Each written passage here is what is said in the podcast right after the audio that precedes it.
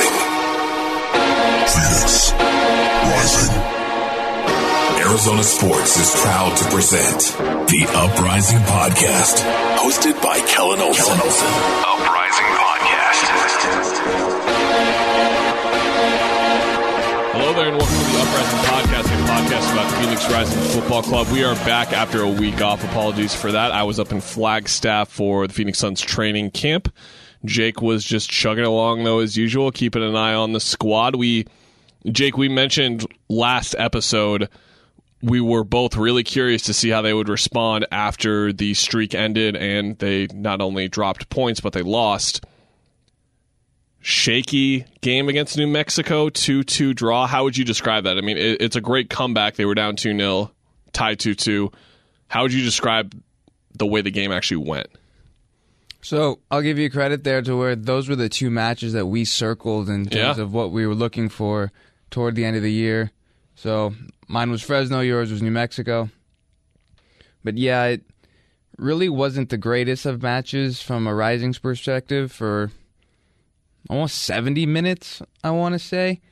Um, I mean, they went down early, so that never helps. And then you allow the second goal and right there you kind of think what's going on here? And i was talking to joey calistri about it yesterday about his uh, at the death tie and he said that that crowd because of how big it is you know 13000 people and it was just a crazy atmosphere and um, he actually said yesterday at the uh, soccer charity ball that he doesn't remember the slide celebration he just kind of blacked out after that point Amazing. but yeah, it's kind of a a norm this season that we've seen that's been a very important part, and that's Rick Schantz's substitutes. And it's like every time he makes a substitute, that individual player scores a goal, has an assist, or is part of the build-up. I mean, Kevin Lambert, um, back in that crazy, believe it was Tacoma comeback, he didn't get the assist, but he won the ball in the attacking third and created an opportunity to get one of those three goals in three minutes. So as as long as that keeps happening, I mean, Sean knows his team better than anybody else, and the fact that you know Clutch Calistri is always scoring 95th minute bangers to keep the team in it, win it for the team. I mean, you got JJ off the bench. There's a lot of options. This team's very, very deep. Um, and yeah, and so for this this last match I just had against Portland, we saw a big shake in the lineups. Yeah. Um, and it led to a shaky game. It was all over the place. Yeah, I mean, I kind of expected when uh, certain guys aren't playing together Yeah. all the time, and you know it happens. But luckily, they were able to get the job done. I mean, they had a very, very, very sloppy own goal, um, which is just like I said, it's unfortunate. You know, you had Austin Ledbetter passed it back to to Waz, and it was like a it was like a good pass to the post, you know, and Carl wasn't really expecting it to be like that, and it goes past him. But I mean, for what happened last year, the last three matches they dropped eight points, and that ended up costing them, you know, in the standings. Where Yeah. that isn't an issue this year, but you don't want to be limping into the playoffs like they did last year.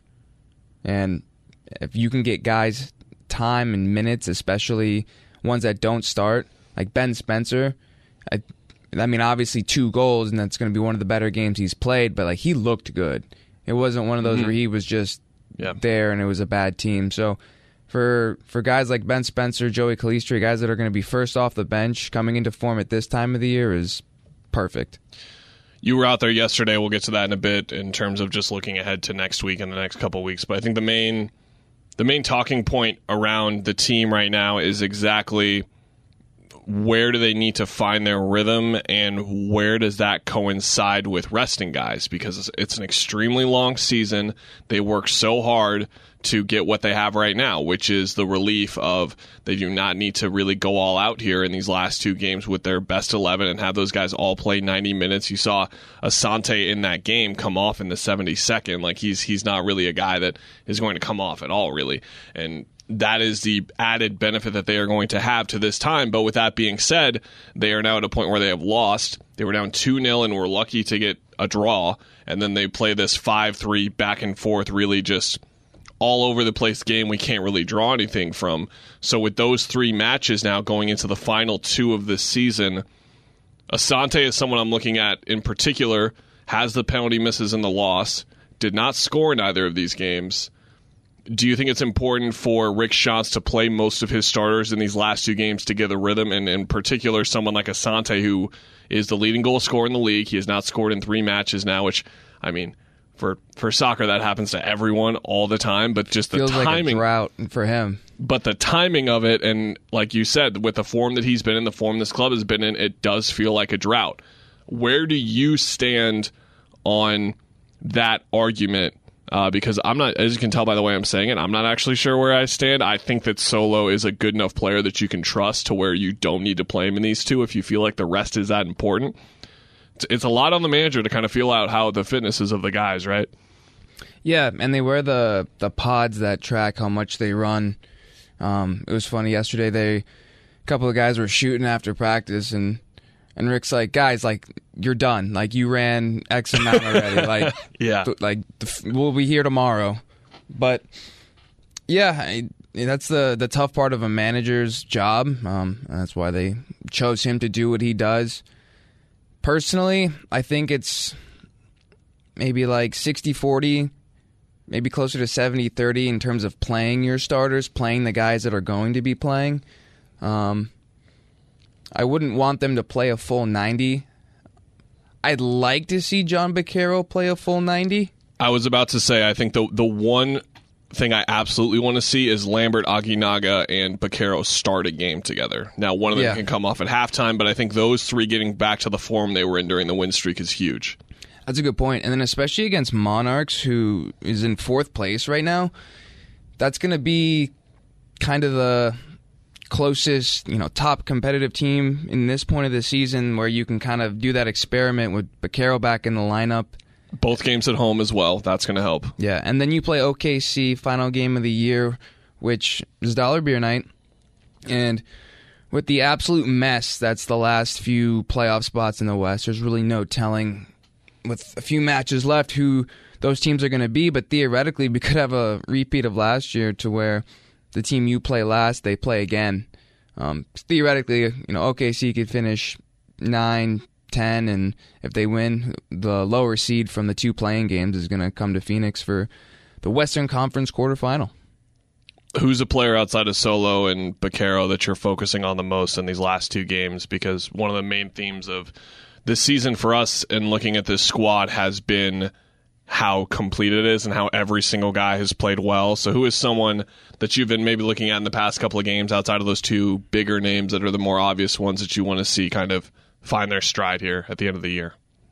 So, with Junior being gone on international duty, uh, Calistri would be my assumption to start in place of him because he's in awesome form right now. Um, I would want to see Jason Johnson kind of have that first match to where it's like, okay, JJ's back kind of thing.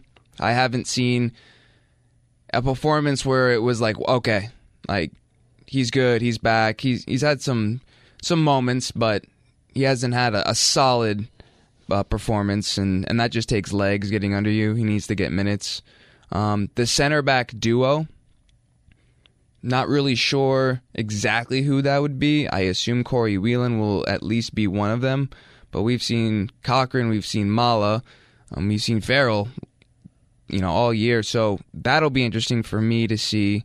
Um, but yeah, I think those are really the only two. Maybe The so the defense. One thing I wanted to mention. I went back in the last. I believe if I just did the counting right, in the last 18 league matches before they lost, so in that win streak, it took them 10 games to give up seven goals. And then after that, when they reached the seven goal total and it reset, it was another eight matches until they gave up seven goals. They've given up seven goals in the last three games. I'm looking at the defense because that has been the that has been the fallback of this team. So in in a game like this where they win five three, we have rarely seen them give up three goals or more. I would have to go back and look and see how many times one they was an up. own goal. One was an own goal. One to be an own fair, goal.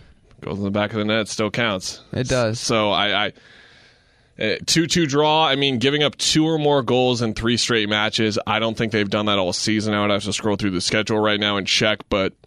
On the rare occasions, like you look at some of these wins during the win streak right now, I'm just scrolling and I count already three 1 0 wins they've had in the past month and a half. Obviously, can't do that if you're giving up goals. So I, I think the defense in these last two games, I want to see a clean sheet in the last two games. That's that's a high, a tall order maybe for some teams. I don't think it is for this team. Just I think that's what Schantz is going to be.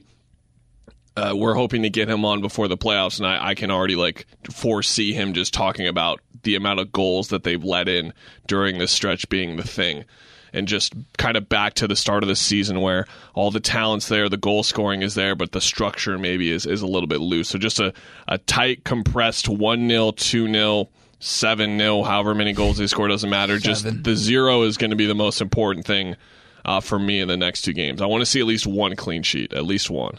I think that should be doable, especially against OKC. But again, we'll see what the lineup will be. That's the thing, yeah. And with these last three matches, remember they were all on the road. You know, so they've been traveling. They're not playing at home. They're not going to have to leave Arizona for a month if the season continues to go all the way until the end. There's no more traveling for them. Whereas other teams are going to have to be traveling here.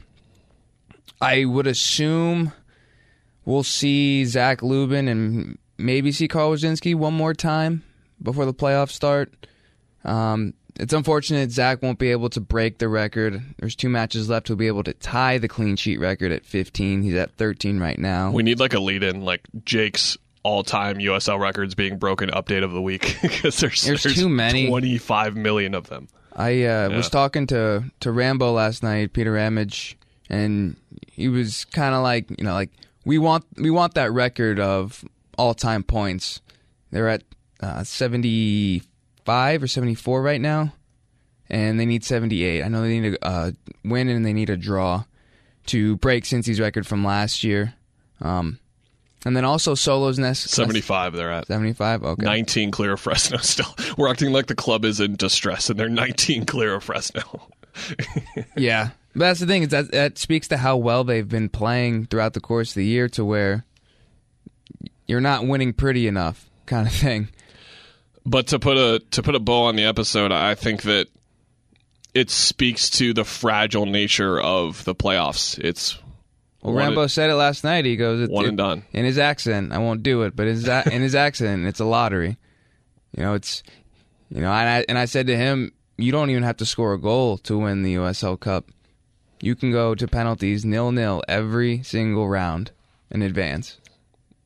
to top Jake's big stat of the week. Mine is that Fresno and Reno are two and three in the West. Their goal differentials are 16, so that adds up to 32. Rising is 36 goals clear of Fresno in the goal differential. They're plus 52. So even if you add up the goal differential of those two teams, it still doesn't make up the gap between second and first. That's how dominant they've been. But one wrong match, and that's and that's the thing about their current form is that if this was a if we were talking other sports, best of three, best of five, if we were just talking about the Champions League where it's in, in Europa League and those kind of formats, or away goals and things like that, a lot more room for error. But this format just doesn't allow that at all. So even if you put up the best season in league history, just the wrong match on the wrong night, and they've been having the wrong matches on the wrong night now for three in a row because we just we just know the way this team plays and how they look especially with the way the loss went, Solo missing two penalties, giving up three goals, and then being down 2 0. I mean, when have we seen them down 2 0 this season? It was it was three games back to back with alarm bells ringing. Yeah, and I'm sure it, it kind of feels like it's you're they're just waiting. It's kind of thing. Yeah, right. Like, you're like, come on, That's a good point. Let, us go, kind of thing. But I mean, they're professionals. They're all focused. They all have to compete against each other to a point to to continue being in the starting eleven. Um, but to go back, I just wanted to say that Solo is one assist away from breaking the all-time record. So whoever can get on the end of something that he provides, that'll be the record breaker. It's kind of what we talked about before, right? Remember they had the San Antonio and Las Vegas games and they were shaky 1 0 wins where we were kind of saying, uh oh. And then they smashed Galaxy 4 1. Galaxy 2, They smashed them four one, and that's I think that's the type of thing we want to see here. For me, like defensively though. Yeah, and, and again, all their games are at home now, and you know they haven't they haven't lost a game. Knock on wood. Um, since they played Portland, the last game in the regular season last year, and other than this week's game against Monarchs and the first round of the playoffs, which is on the 26th, which is a Saturday, every other match will be on Friday. So you have OKC Dollar Beer Night on Friday, and then should Rising keep advancing, you'll have November 1st and November 8th being the Western Conference semifinals and final, respectively. But what you were saying about all those statistics for, you know, the standings, the one I keep noticing is it took 30 weeks for another team to reach 60 points. it only took Rising 20 weeks and winning 20 in a row to get to 60 points. Madness. I mean, it, it's a crazy season. It'll be disheartening if they don't end up winning the quote unquote trouble, even though there really isn't an actual supporter shield.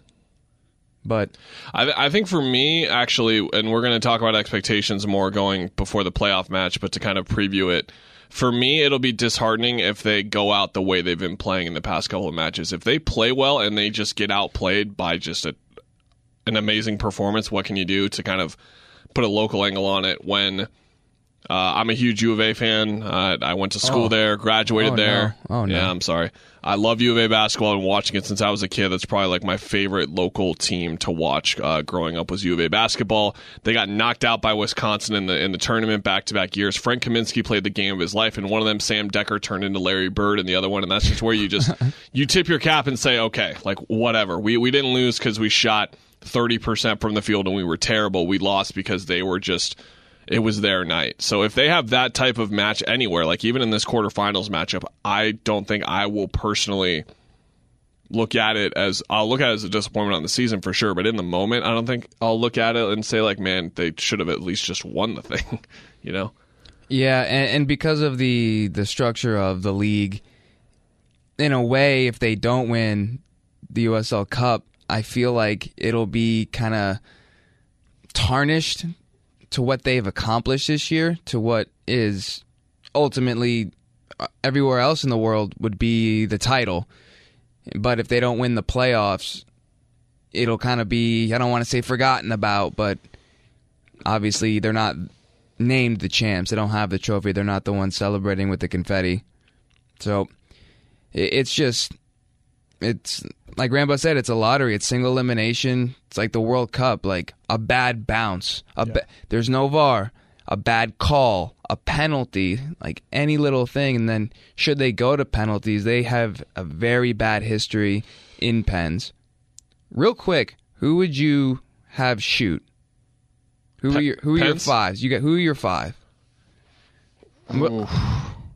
The front, the, the front assuming three- we're assuming we're getting like the regular starting eleven we saw during the win streak, right? well, this is the playoffs, yeah. Yeah.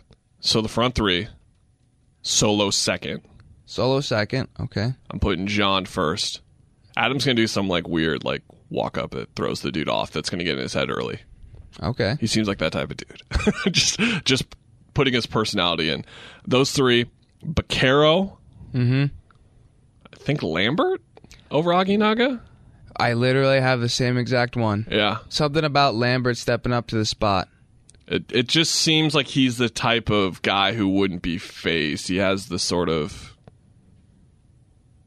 swagger to not get phased by the moment. But I mean, that spot does something to people, man. Remember when Sergio Ramos sent one into the upper deck? Like it's Roberto Baggio in 94 sent one out, and he was best player in the world. I mean, it happens to everybody. for the sake of everyone listening and for us, I hope we don't get to see that because that is going to be immensely stressful. Because I've I you and me have both watched penalty shootouts with our club, like in situations, but not in a win or go home type of situation.